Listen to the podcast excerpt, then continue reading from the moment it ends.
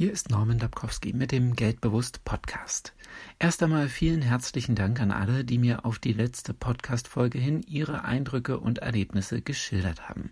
Da waren auch für mich wieder einige Sachen dabei, die meine Wahrnehmung der Situation gut ergänzt haben.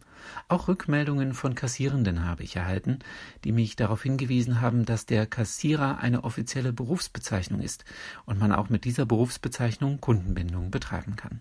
Ich will daher nochmal klarstellen, dass es mir hier weniger um die Berufsbezeichnung, sondern mehr um das Verhalten der Menschen ging.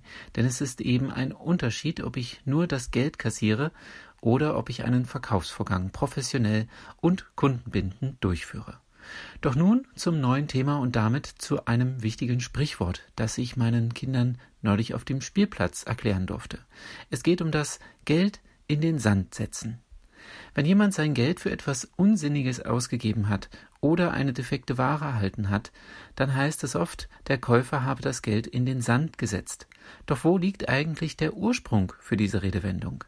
Das Sprichwort stammt aus dem Mittelalter. Bei großen Turnieren galt es, den Gegner vom Pferd zu stoßen, hinunter auf den Sandboden. Der Verlierer hat sich also in den Sand gesetzt. Heute bedeutet in den Sand setzen, etwas durch eigenes Verschulden zu verlieren oder mit etwas keinen Erfolg zu haben. Wenn auch du eine Redewendung kennst, die ich hier im Podcast einmal vorstellen soll, dann schreibe mir gerne eine Nachricht über das Kontaktformular unter geldbewusst.wordpress.com slash Kontakt. Ich wünsche dir eine erfolgreiche Woche.